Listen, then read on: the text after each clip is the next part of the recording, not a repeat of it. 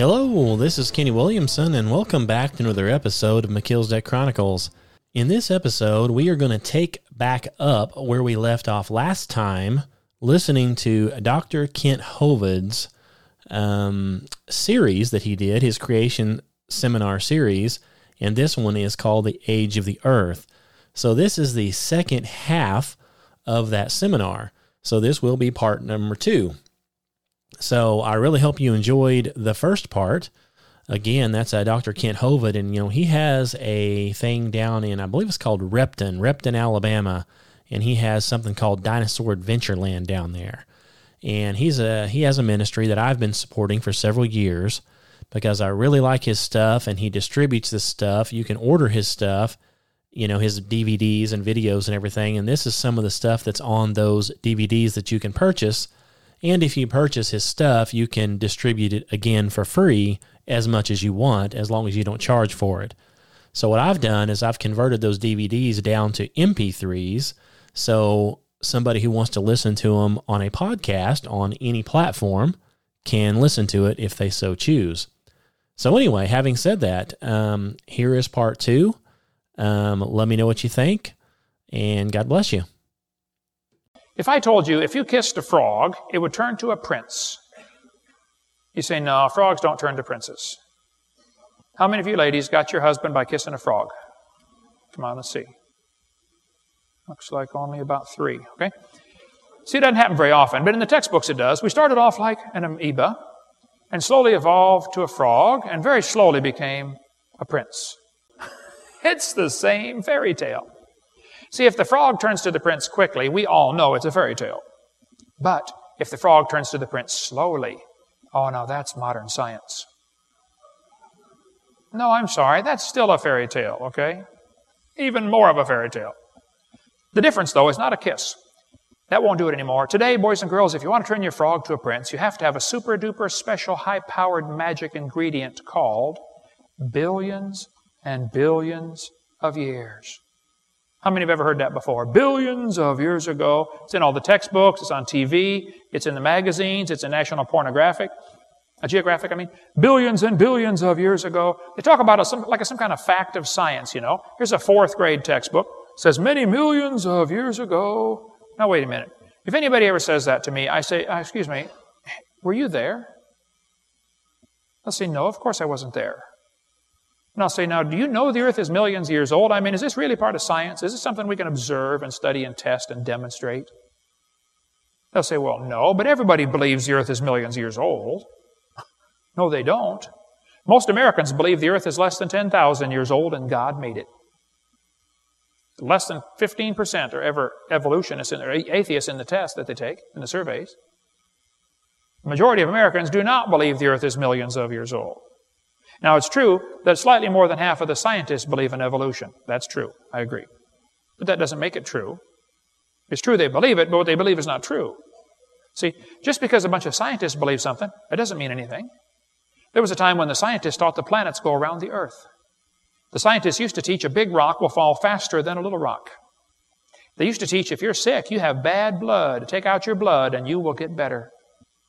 There were special places all over America to get your blood taken out. You could tell where they were because they had a white pole with a red stripe around it. The barber was the bloodletter. And right beside George Washington, when they were bleeding him to death, was a Bible that told him the life of the flesh is in the blood. Man, if they'd have read that verse, he might still be alive today. Well, he would have lived longer, okay?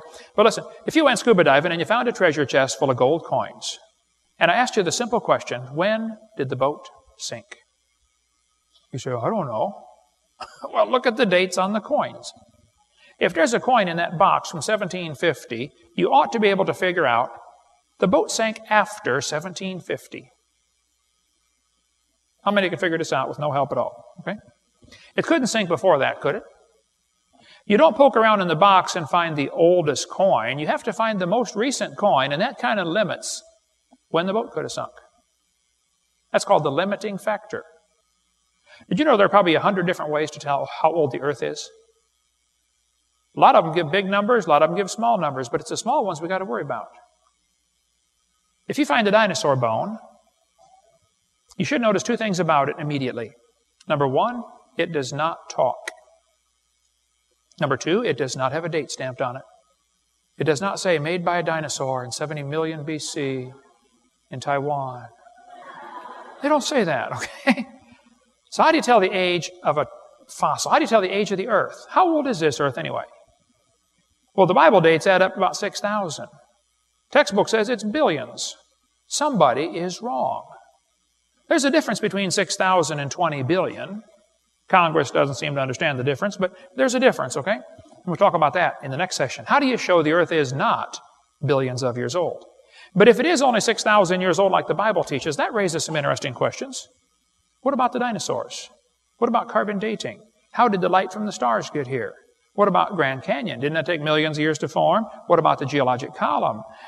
Well, folks, that's why my seminar is about 17 hours long. I am talking as fast as I can go. But we cover all that. We'll cover some more of that in just a minute.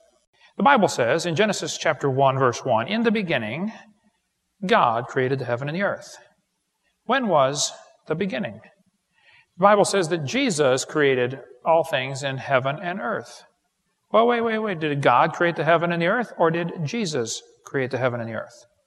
Well, they're both fine. Jesus is God Almighty in the flesh, in spite of what Jehovah's false witnesses teach, okay? Jesus said in Matthew 19, 4, Have you not read that he which made them at the beginning made them male and female?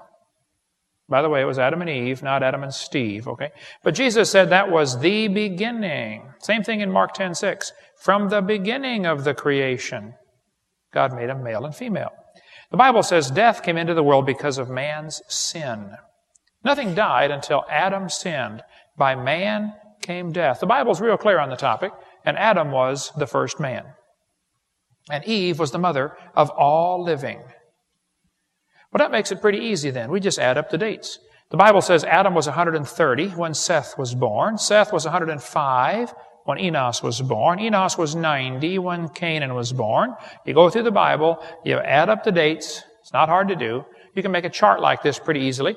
If you get my seminar notebook, the last page folds out to be that chart, or we've got them laminated like this one, if you want them for placemats when your skeptic friends come for lunch. You can really stir up a conversation with one of those things. But we got quite a few placemats our ministry offers, different things to make kids read that instead of the cereal box. But uh, if you add up the dates in the Bible, you're going to get about 4,000 BC for the creation. Not millions of years ago, about 4,000. Now, I'm not one of those guys that tries to put an exact date on it. I don't say it was 4004 BC, October 23rd at 2 in the afternoon. I don't think you can get that close from Scripture. I think Adam was made in the afternoon, because it was just before Eve. It's the only clue I found. And I can't prove this, but I think I figured out why God made Adam first.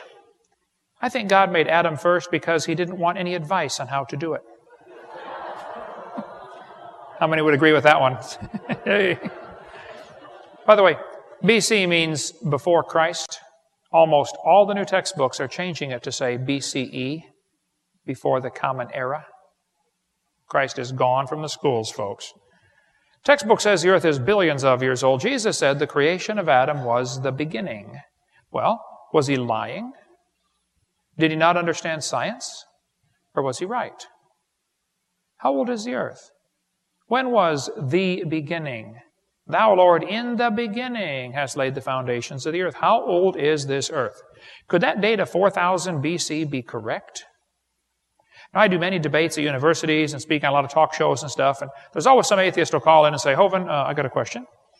Who did Adam's sons marry? Hmm. Good question, and a fair question. I say that's a good question, and I'll be glad to answer that. However, you guys are the ones that have a serious problem. The Bible says Cain went out from the presence of the Lord and dwelt in the land of Nod on the east of Eden, and Cain knew his wife, and she conceived. Well, it doesn't say he found her there, but who was his wife, and who did Seth marry anyway? And I think I can answer that. However, compared to the evolutionists, we have a minor problem. See, they believe 18 or 20 billion years ago there was a big bang where nothing exploded and made everything. And 4.6 billion years ago the earth cooled down, and it was a hot ball of rock Earth began as a hot ball of rock. And then millions of years of torrential rains created great oceans. And swirling in the waters of the oceans is a bubbling broth of complex chemicals. Progress from a complex chemical soup to a living organism is very slow. It sure is. It don't even happen. That's how slow it is. This guy said the first self replicating systems must have emerged in this organic soup. So, according to the Big Bang Theory, 20 billion years ago there was a Big Bang. And then 4.6 billion years ago, the earth cooled down. It rained on the rocks for millions of years and turned them into soup, and the soup came alive 3 billion years ago. And that first life form found somebody to marry. Now, there's a good trick. And something to eat, of course, and slowly evolved into everything we see today. That's the Big Bang Theory. So, great, great, great, great, great, great, great, great grandpa was soup. I spoke at a college in Boston one time. They said, Hovind, you can come speak at our college if our professors can ask you any questions they want. Because we like to show to students how dumb you Christians really are. I said, I would be honored to come for that. So I showed up. There were six professors and all their students in the room. You know, I felt like Daniel in the lion's den. I said, folks, I got my charts out. I said, folks, I believe the Bible. I believe 6,000 years ago, God made everything, and 4,400 years ago, there was a flood that destroyed everything. Noah saved two of each kind, not species, kind, on the ark. And then I told them what they believe, because most of them don't know what they believe, you know. 20 billion years ago, Big Bang. 4.6 billion years ago, uh, Earth cooled down, rained on the rocks for millions of years, and turned them into soup, and the soup came alive. One professor was really upset. He said, Hovind, do you realize there are hundreds of varieties of dogs in the world? I said, Oh, yeah, there's a bunch. He said, Do you mean to tell me that you believe all those dogs came from just two dogs on Noah's Ark? You expect me to believe that? I said, Sir, would you look at what you're teaching your students? You're teaching your students that all those dogs came from a rock. He didn't have any more questions after that. But anyway, who did Adam's sons marry? Well, the Bible says Adam lived after he begat Seth 800 years and begat sons and daughters.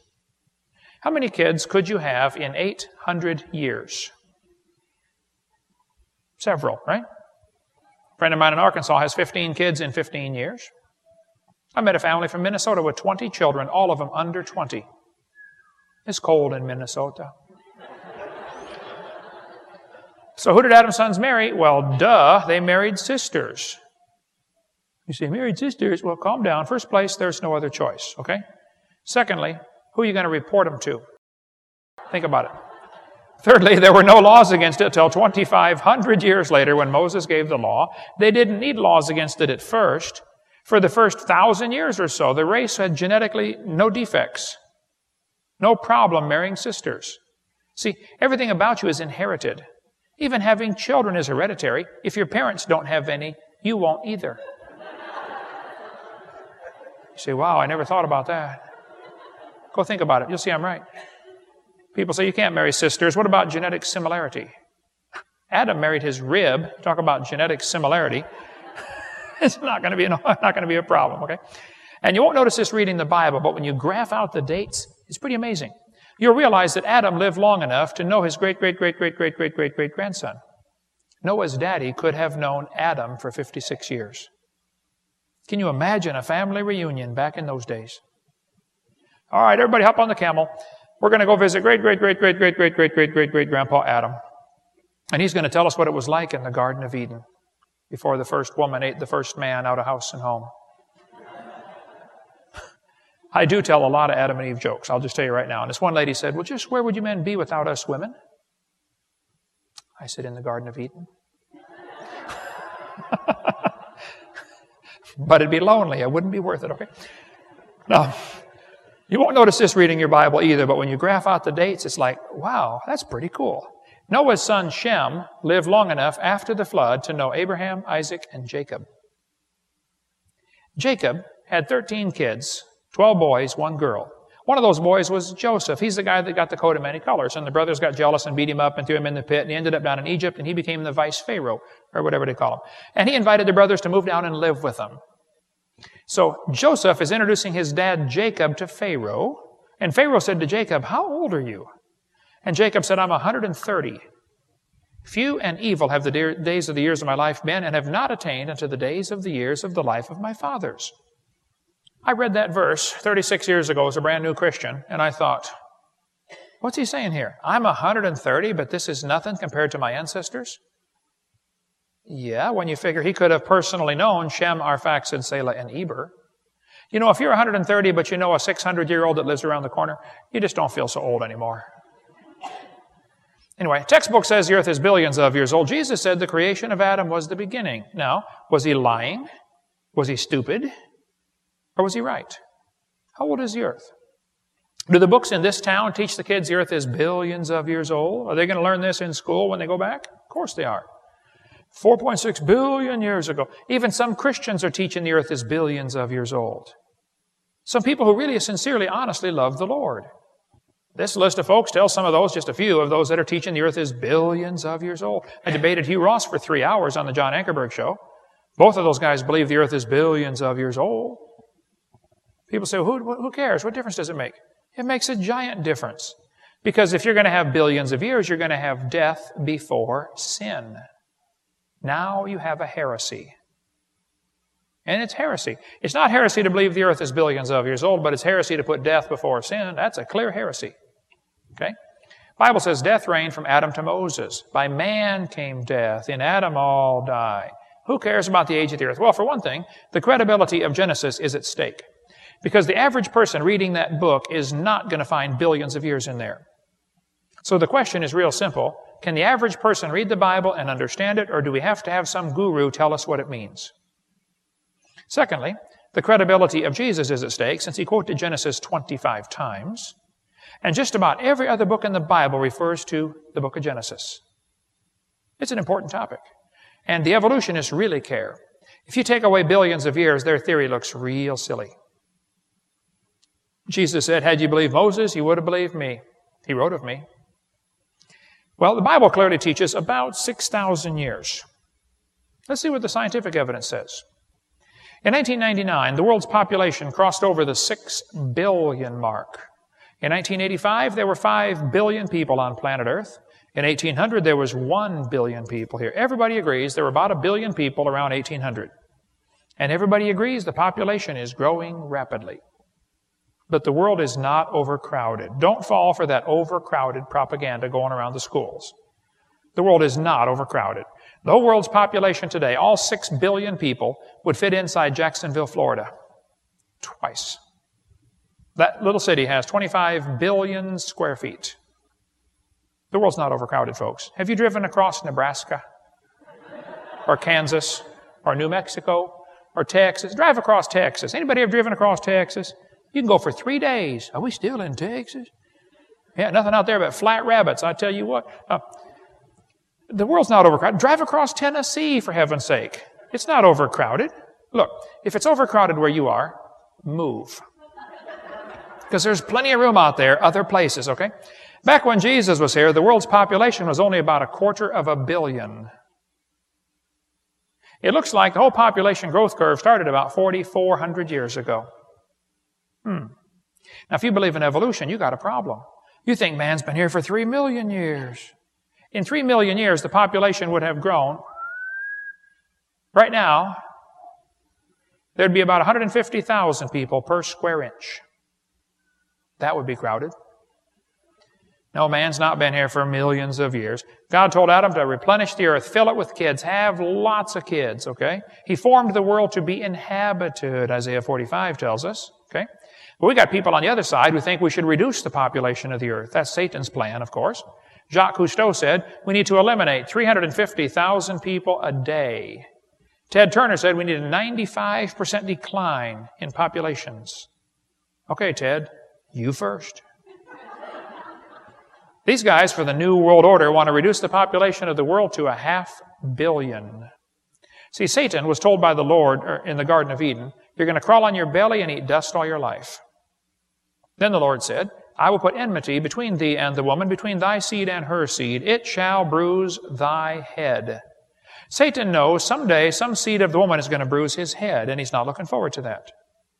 So he's decided he's going to kill every human being on the planet. Satan's goal is to kill all of humanity to thwart God's plan. God said, fill the earth with kids, have a bunch of kids. Satan says, no, we're going to reduce it to zero. Remember when Herod wanted to kill baby Jesus in Bethlehem? What did he do? Killed all the children. Let's be sure to get the right one. Let's just kill them all. And Satan's going to try to kill every human being on the planet. Charles Wurster said, People are the cause of all the problems. We need to get rid of some of them. Bill Clinton signed the Biodiversity Treaty that said we need to reduce the Earth's population to 1 billion. They've already got the Earth divided up into regions. The red areas are for animals only, no human beings allowed. Treaty's been signed. It just hasn't been enforced yet. Coming soon, though. Peter Singer is the guy who wants to have abortions after the baby's born. You got 28 days to decide if you want to keep it. He said, Christianity is our foe. If animal rights is to succeed, we must destroy the Judeo Christian religious tradition. Like animals have more rights than humans. Greg said the world has cancer, the cancer is man. Prince Philip, the husband of Queen Elizabeth, she's the one that invented the microwave. Never mind. Okay. Prince Philip said, If I could be reincarnated, I would wish to return to Earth as a killer virus to lower human population levels. Nice guy, Phil. By the way, Monsanto's real busy on working on genetically modified foods. They banned them in Europe, but 70% of everything you eat now is, contains genetically modified foods, causing all kinds of problems with health. Get the book Seeds of Deception if you want a whole lot more on that or engineered extinction from the New American Magazine about how a seed, our, food is being tampered with to reduce the population. The United Nations said food is power. We use it to control behavior. We do not apologize. And before you get excited about vaccines, you might want to read uh, what's happening with the viruses being injected in with the vaccines, the time bombs being planted in there. Long story on that. We cover more on that on our Bible and Health videotape. Um, autism has gone crazy. There's been a 75,000% increase in autism in Illinois. It's from vaccines, most people believe. Sudden infant death syndrome, SIDS, seems to be from vaccines. In Australia, they made vaccines non mandatory. 50% of the people dropped out and had a 50% drop in uh, SIDS, sudden infant death syndrome. Go to uh, marytocco.com if you want more on vaccines. But people, there are people who want to reduce the population of the earth.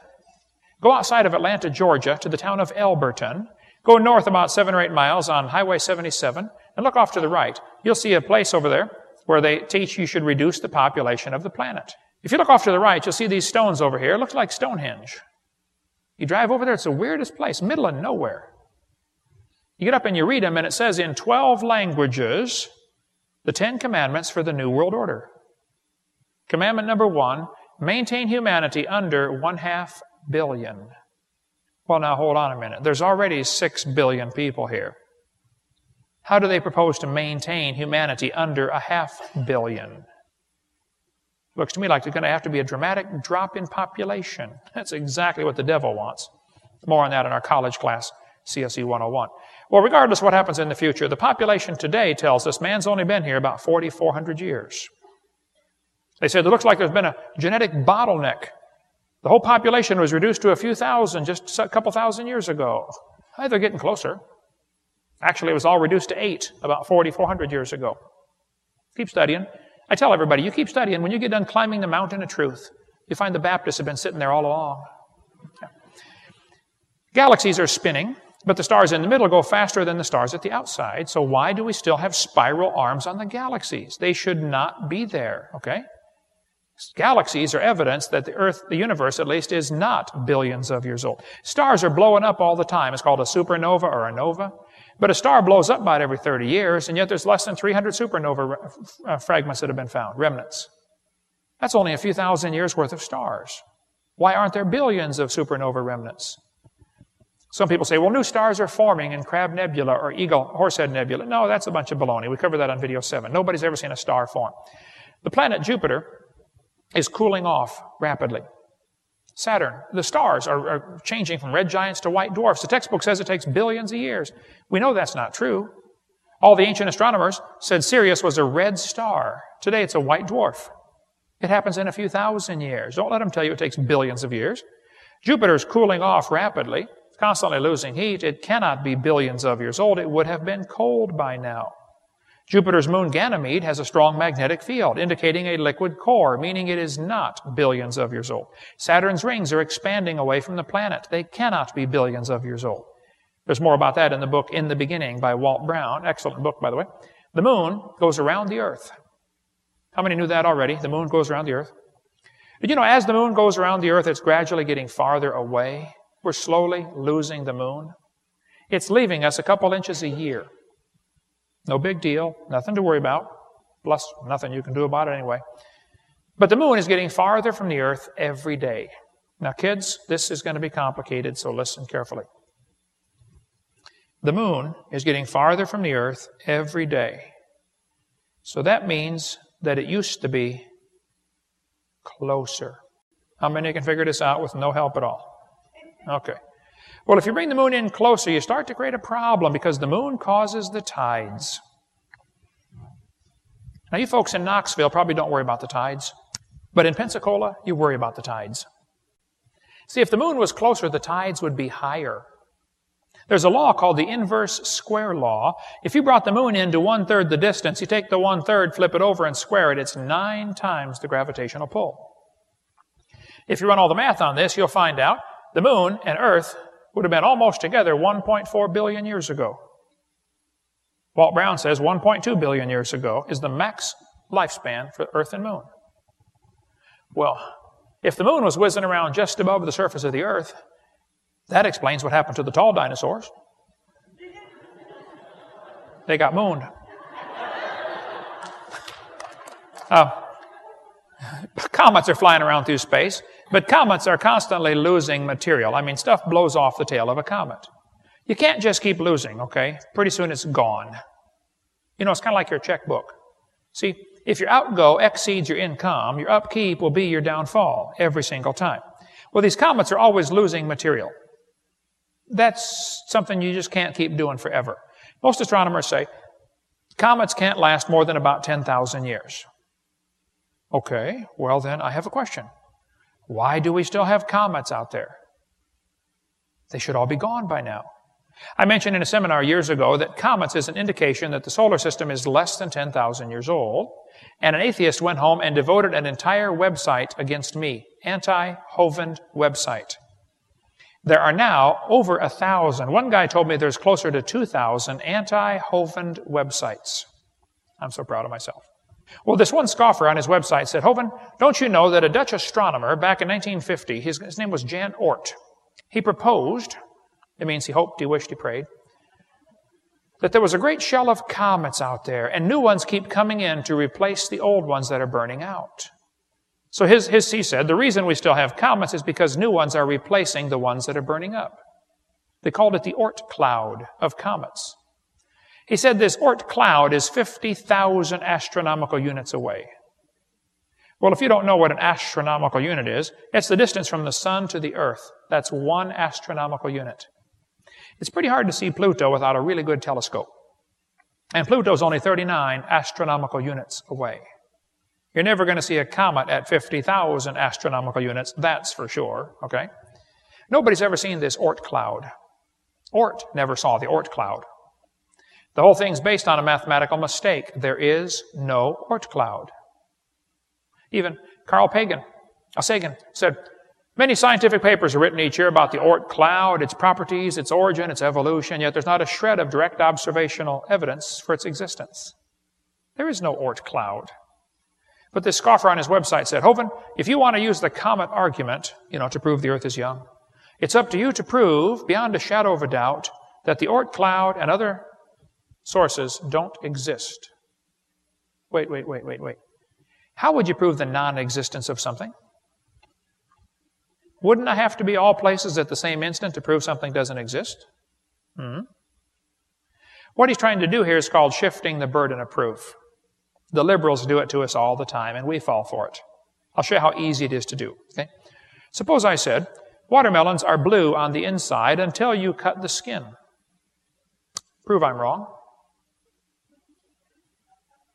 Hmm, that's called shifting the burden of proof. That'd be pretty hard to do, wouldn't it? As soon as you cut the skin, oh, see, it turned red. I was right. It was blue a second ago. he says, I have to prove there's no Oort cloud. Now, wait, wait, wait, Dave. Here's what we know. We know we have comets. We know they don't last more than about 10,000 years. We know the Bible says the earth is 6,000 years old. I don't have a problem with comets. But he wants to make it look like I have a problem with comets when he's the one who's got the problem.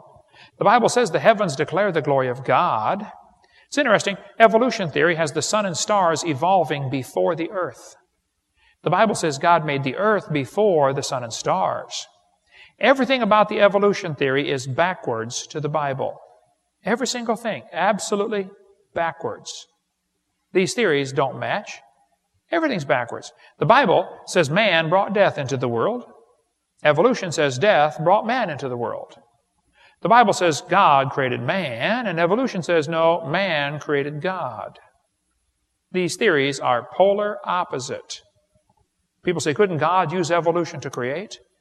Well, he could have, but it's not the God of the Bible, that's for sure. The God that would use evolution is cruel, wasteful, and retarded. It's not a God you'd want to pray to, that's for sure.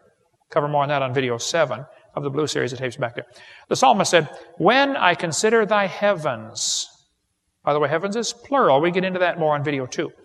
He said, When I consider, kids, you do yourself a favor once in a while to shut off that TV and go outside and consider the heavens. Go see what God has done.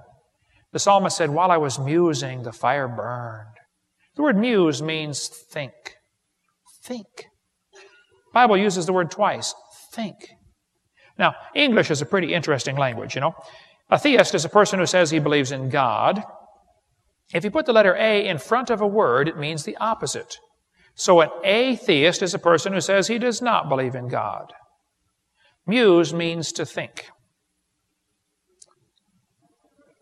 You got it. Amuse means literally to not think. Did you know we've got entire parks where you can pay money and go do that? They're called amusement parks. Mm-hmm. A place to not think. He said, When I consider thy heavens, the work of thy fingers, the moon, the stars, which thou hast ordained, what is man that thou art mindful of him? You know, it's interesting. A person that spends his time considering what God has done is just not impressed with what man can do. And some of you parents ought to go home and look in your kid's bedroom. And if what you see all over the wall are pictures of sports heroes, you listen carefully. You're training your kids to meditate on what man can do, not what God can do. And his brain, his thinking process is going to be about that deep. You know, the depth of his understanding is wow, he threw the ball through the hoop. Oh. Who's going to care in a thousand years? Who's going to care in five years? Does anybody know who won the stupid Bowl, Super Bowl five years ago? Does anybody care? Doesn't matter, does it? All those grown men out there fighting over that one ball, and they can all afford to go buy their own. I mean, it's not sinful. It is just dumb to pay a guy $5 million to carry a pig bladder down a cow pasture through some plumbing. It's not going to last, folks. Think about things that are going to last forever, like what God has done, okay? Meditate on that. The Bible says, speak to the earth and it shall teach thee. The earth is like a big magnet. Now, magnets always lose their strength. The earth's magnet has lost 10% of its strength in the last uh, 150 years. That means, of course, it used to be stronger since it's getting weaker, and it cannot be more than 25,000 years old. Just the Earth's magnetic field decline limits it to less than 25,000 years, and that also means carbon dating can't work. Give you a few examples here. The lower leg of a mammoth dated 15,000 years old, but the skin was 21,000. One part of a mammoth is 29,000 years old. Another part's 44,000.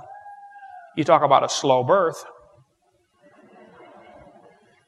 Cover more on carbon dating on video number seven and all the serious problems with that. But the textbooks will say, well, yes, the magnetic field's getting weaker, but that's because it's reversing, okay? It's a pattern of reversals. No, there are no magnetic reversals in the magnetic field at the bottom of the ocean. We cover that on video six. This is all part of another theory called Pangea. How many have ever heard of Pangea before? That all the continents used to fit together. Well, I bet they didn't tell you they shrank Africa nearly 40% to make them fit, did they? Did they tell you they took out all of Mexico and Central America? Señor, ¿qué pasa? ¿Dónde está Mexico, Panama, Costa Rica, Guatemala? And they don't, they don't tell you what I think ought to be obvious to a kindergartner. Did you know if you take the water out of the oceans, you will notice there is dirt underneath. People say, Hovind, do you think the continents were ever connected? I say, well, what do you mean they're still connected? I mean, like right now, you know, it's just the low places are full of water, that's all. What do you mean, were they connected? Hello, they're still connected.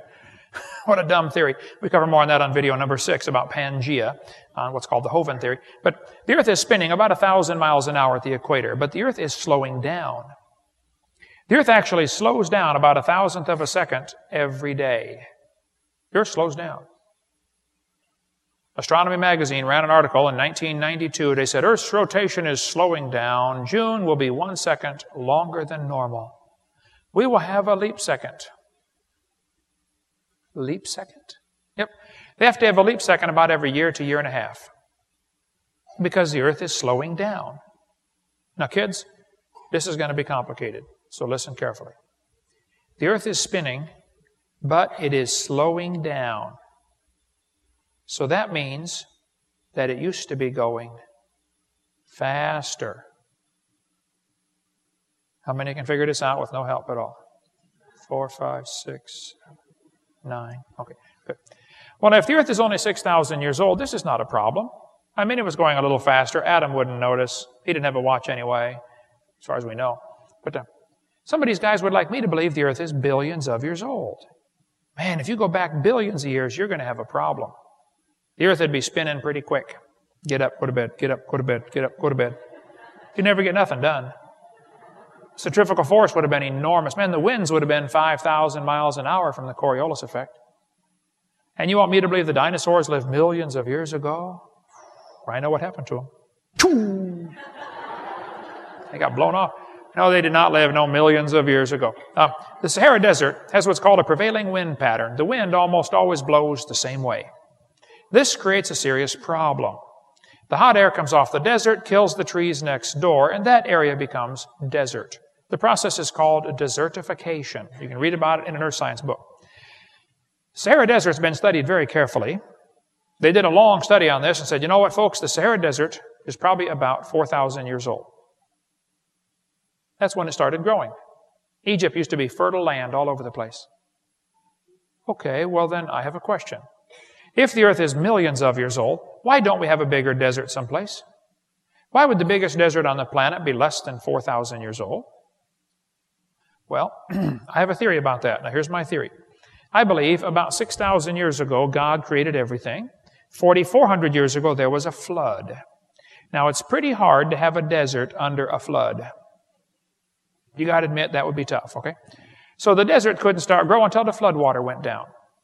So I predict, based on the Bible, the biggest desert in the world will be less than 4,400 years old. It is. Wow, maybe the Bible's right. You know, when they drill into the ground, sometimes they hit oil. The oil's under incredible pressure in some places, up to 20,000 pounds per square inch. It'll come squirting up out of the ground like a big zit. 20,000 psi. Well, the guys who study the rocks on top of the oil say, you know, it just can't handle that pressure for more than about 10,000 years. I know the weight of rock supplies pressure, but the, the pressure in the well is greater than the weight of overburden.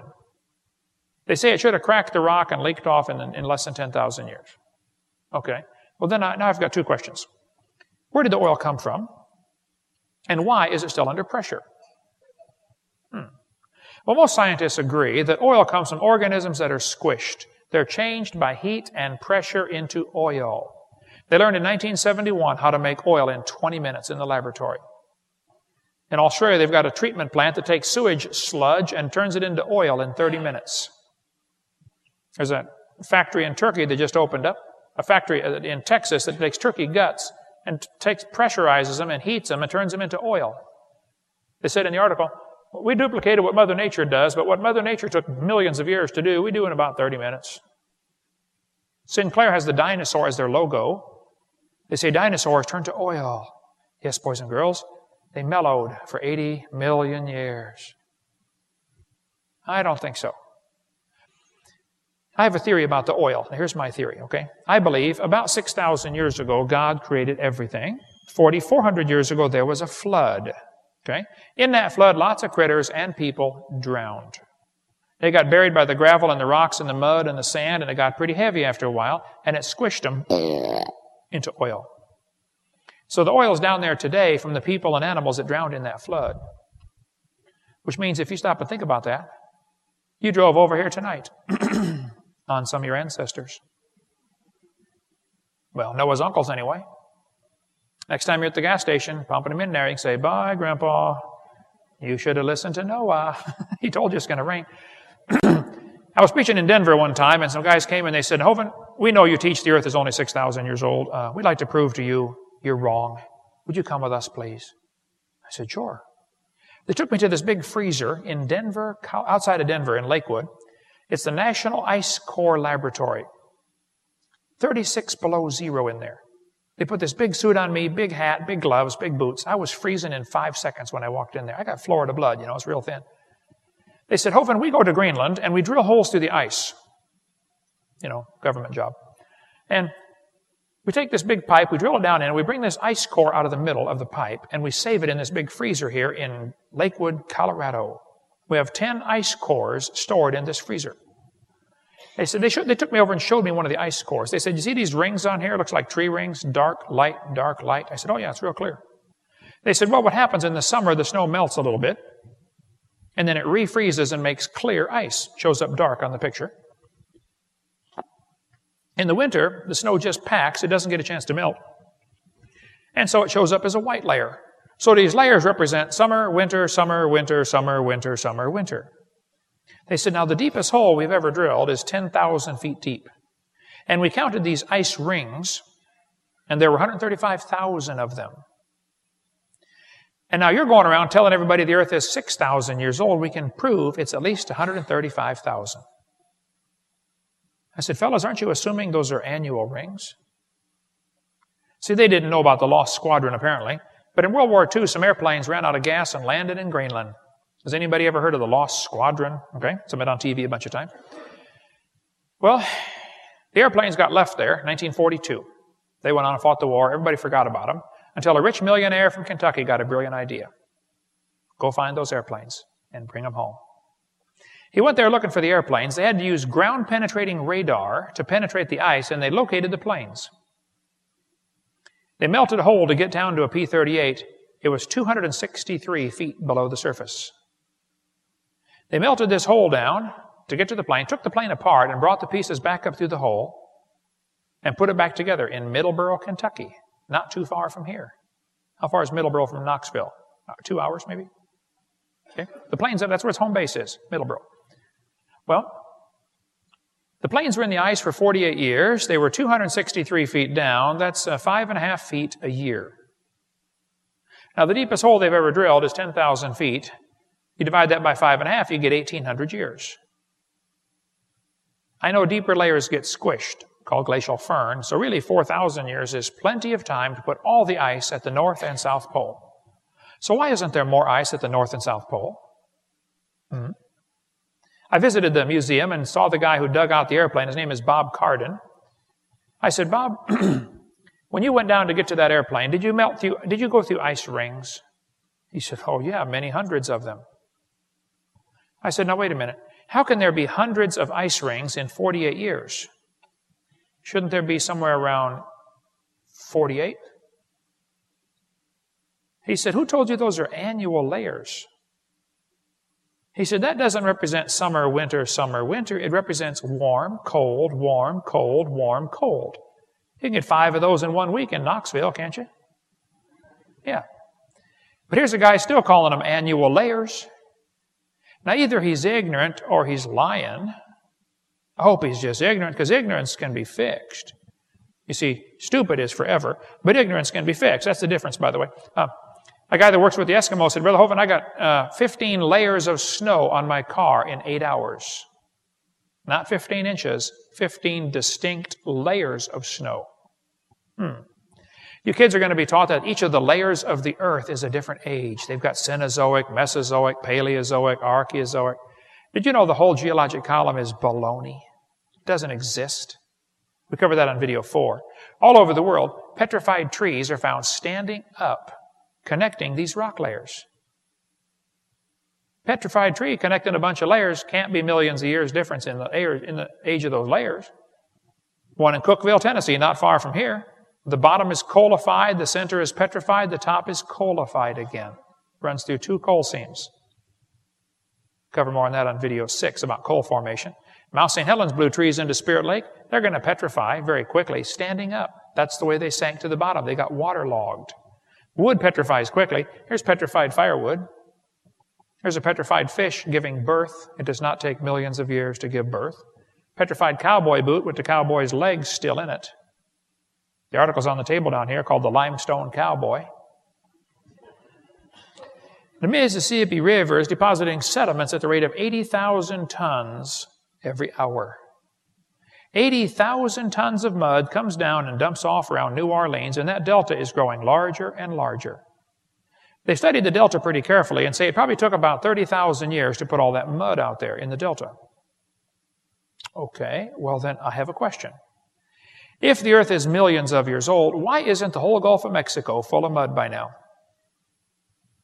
They'll say, Hovind, it's 30,000 years. That proves the Bible's wrong. The Bible says 6,000. I know, but see, I've got a theory about that. Here's my theory. I believe 6,000 years ago, God made everything.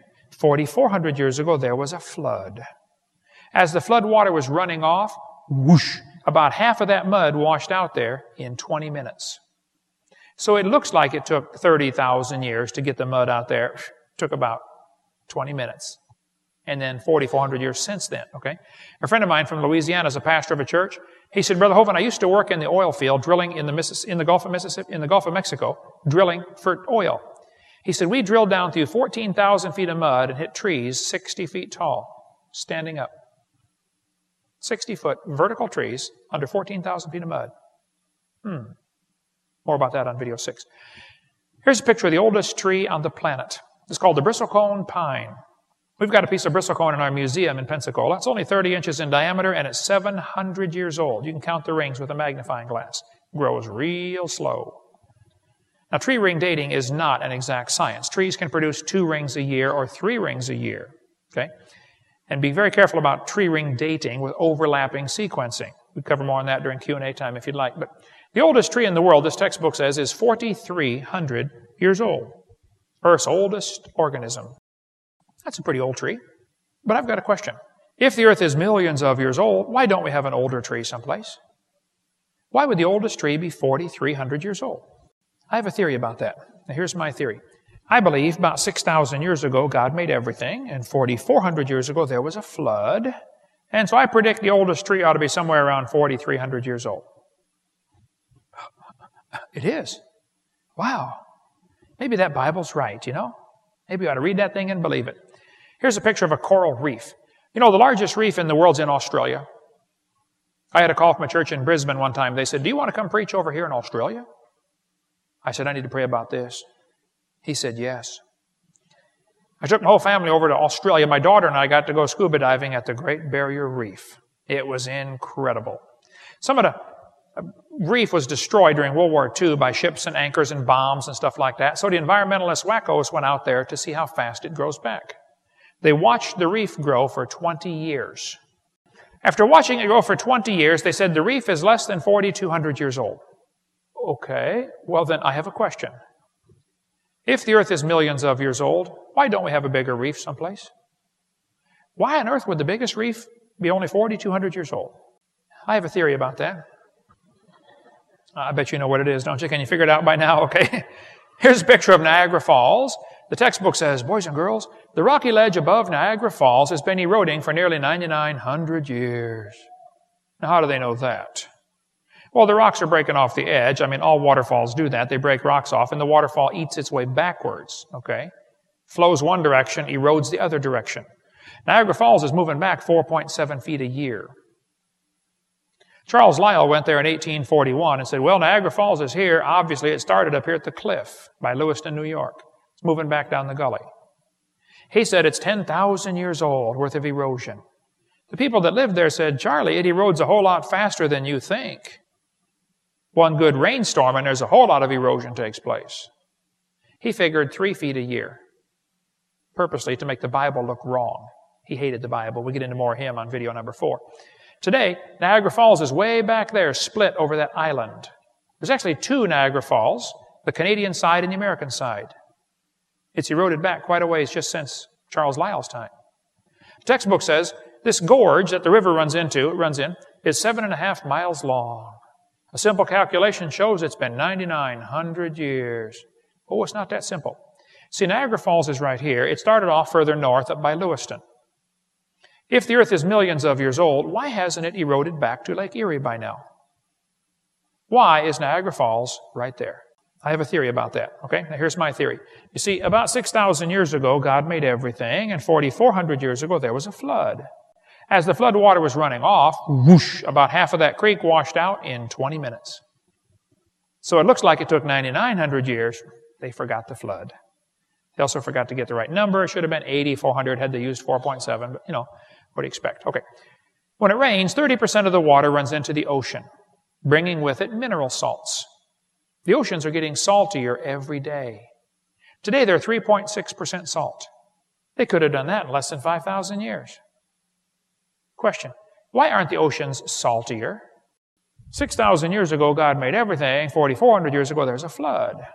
Now, since the flood's been over, the oceans have gradually gotten saltier. One atheist I debated said, Hovind, could you please tell me how the freshwater fish survived the flood? I said, Sir, aren't you assuming the flood was salt water? He said, The ocean is salt water. I said, Well, it is today, yeah. During the flood, it's probably mostly fresh water, and it's gradually gotten saltier, and today some animals have had to adapt to salt water. And now we have freshwater crocodiles and saltwater crocodiles, and they probably had a common ancestor a crocodile. He said, That's evolution. I said, No, it's not. Going from a freshwater croc to a saltwater croc is a minor change compared to your evolution story. You believe they changed from a rock to a croc. Now that's a major change, okay? A friend of mine in Alabama raises fish. He said he took a freshwater fish, black mollies, slowly added salt to their aquarium. In two weeks, they became saltwater fish. When he put them back in freshwater, they died in 30 minutes. They can adapt to salt water, not a problem. How many have ever gone into a cave and the guide said, don't touch the formations. They take millions of years to form. They all got the same speech, right? You go over here to, uh, what's the one in Kentucky? Uh, Mammoth Cave? Or go to Carlsbad Caverns and they say it took 250 million years. They did a study on these stalactites and one guy said, you know, the fastest they can grow is two and a half inches per thousand years. That's the maximum growth rate. I don't think so. Here are some 50 inch stalactites growing under the Lincoln Memorial. They did that in 40 years. There's a bat covered up with flowstone before it could even rot. There's two inch stalactites growing off a refrigeration shed in Pensacola, Florida. There's a guy in a building in Indiana built just 40 years ago, has huge cave formations in the basement of the building from water leaking through the limestone.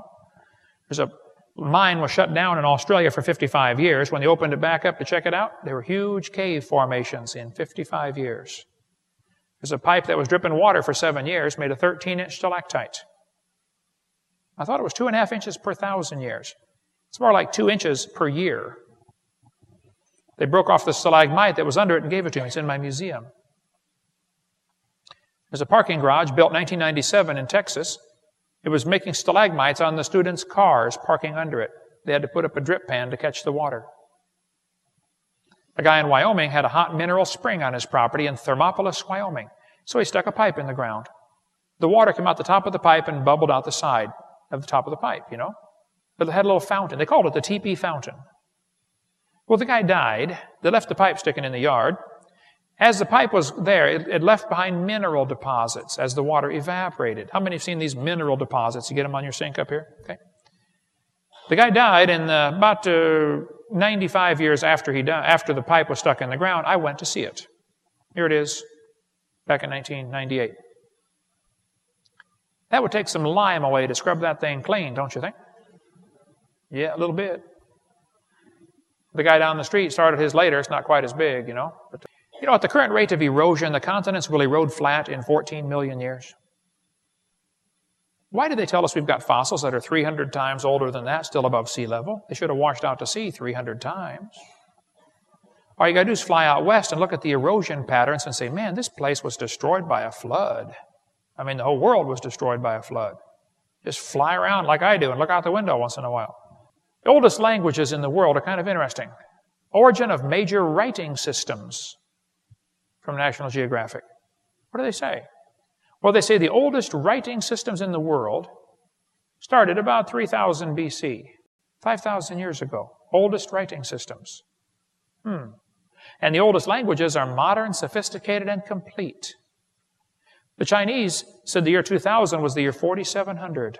They think they started their calendar with the flood. They called Noah Fuhai. The oldest recorded capital punishment, 3,800 years ago. The Hebrew calendar said the year 2000 was 5760. We know the Hebrew calendar is messed up because the rabbi purposely took some years out to make it not match the prophecy to fit Jesus.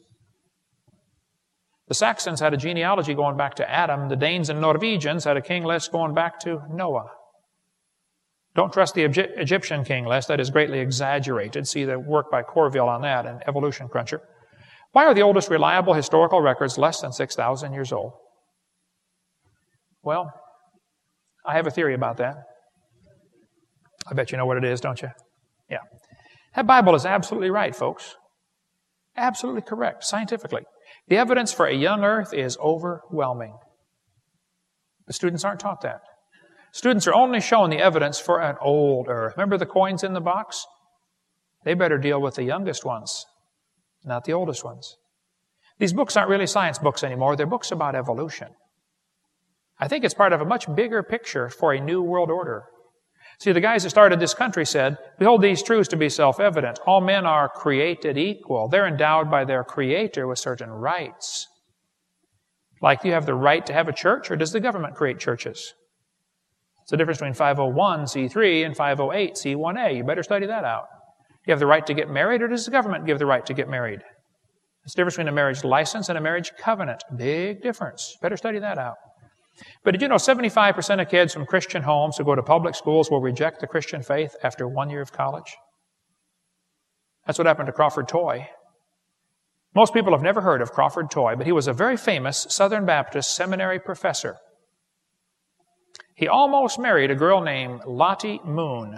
Has anybody ever heard of Lottie Moon? You know, you guys have the Lottie Moon offering every Christmas. She was a great missionary to China.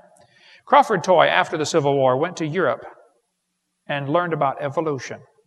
And he sucked it in and believed it. He became an evolutionist. Crawford came back to his Bible class and said, You know, the Bible intends to teach a plain six day creation. The Bible is simply in error at that point. The Bible's in error. Now, Crawford, hold on. Maybe your theory's in error. Maybe you got brainwashed.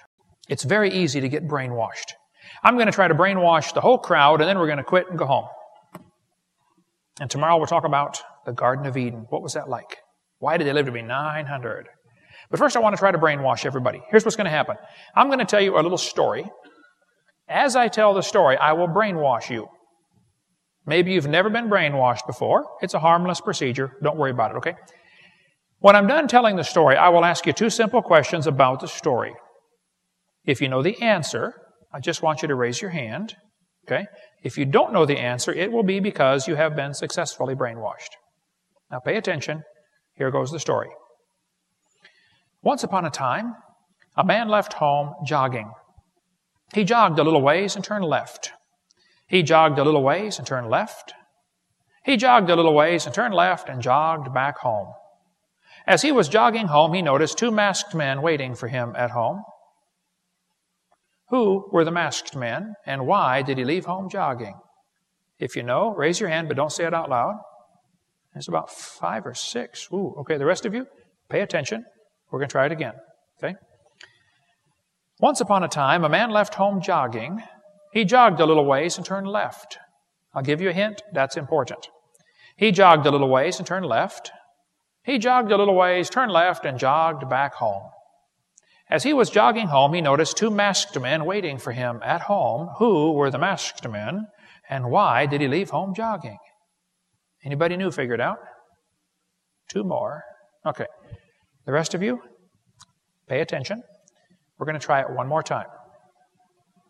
But now I'm going to unbrainwash you. So you didn't realize it, but I had you brainwashed in the first three seconds. I'm going to unbrainwash all of you now just by showing you a couple of pictures. I'll tell the same story word for word, but watch the pictures. You will feel yourself get unbrainwashed. It's the coolest feeling. Are you ready? Here goes. Once upon a time, a man left home jogging. He jogged a little ways and turned left. He jogged a little ways and turned left. He jogged a little ways and turned left and jogged back home. As he was jogging home, he noticed two masked men waiting for him at home. Who were the masked men? the catcher and the umpire. You say, uh, Brother Hovind, is it that easy to get brainwashed? Oh, yeah. You see, as soon as I said a man left home, you started thinking about a house, and you were off track. And once you get off track, it's pretty tough to get back on. Would you like to see how kids get brainwashed in your school system by the millions every year? Millions of kids in America every single year get brainwashed, and it's so simple how they do it. They put the kid in kindergarten, he can't even read yet, and they give him a book like this I can read about dinosaurs. Would anybody like to just take a wild guess at what the first sentence in the book says? Millions of years ago. And that kid's being thrown off track in the first five seconds. How many kids are being taught that in your town? Like all of them. That's calling Jesus a liar. Did dinosaurs live millions of years ago? Dr. Seuss even says it millions of years before you were born. Jesus said the creation of Adam was the beginning. Oh, somebody's wrong, folks. Now, wait a minute. The Bible says before the flood came, they lived to be 900 years old. How is that possible? Well, we'll cover that seminar part two tomorrow. But uh, what about the flood? Well, that's covered on video number six. And what about dinosaurs? Well, that's covered on video number three. But listen, you're going to be told in school you started like a slime and you slowly became a human. You be careful because that philosophy will spoil you. Jesus said, Beware lest any man spoil you through philosophy and vain deceit after the tradition of the world and the rudiments of the world and not after Christ. Hey, if a child goes 12 to 16 years to school in your town, how's he going to view the world? Probably as an evolutionist. Hey, if the Bible's right about the beginning, maybe it's right about the end. Hmm? Let's summarize here. God made the world, He owns it, He makes the rules, and we are all guilty of breaking His rules. Every one of us. I'll show you. Here's the Ten Commandments. He told us, Thou shalt not bear false witness. Don't lie. How many of you have ever told a lie in your life? Put your hand up. Come on. You're doing another one if you don't, okay? All right. Thou shalt not steal. How many ever stole something? Come on, you already told me you're a liar. Put your hand up, okay? Keep your hand go up there, brother. Put it up. Okay. All right, so far we know we're all a bunch of lying thieves, right? Do you want to read the whole list and see how we're doing? we better stop right there. There's no question we are guilty and we are going to be punished. God is a righteous judge. He cannot look upon sin and we're going to be punished. Or you need to find a substitute. That's where Jesus comes in. He wants to pay for your sins. 36 years ago, I told him he could pay for mine. I asked him to forgive me and save me. Hey, if you died today, where would you go? Smoking or non smoking? Where are you going when you die? Hmm? You ought to think about that because you're going to be dead for a really long time. All you get in this life is a little bitty dash between two dates. I'm going to die someday. I'm going to try to make it the last thing I do, but it's going to happen. Hey, it could happen today. Have you seen the way they drive around Knoxville, Tennessee? You have got some certified rednecks out there, folks, and you can get killed on the way home tonight, right? Where are you going when you die? If you're not sure you're saved, why don't you ask the Lord to forgive you and save you? And if you are saved, what on earth are you doing for heaven's sake? Everybody ought to find something to do for the Lord.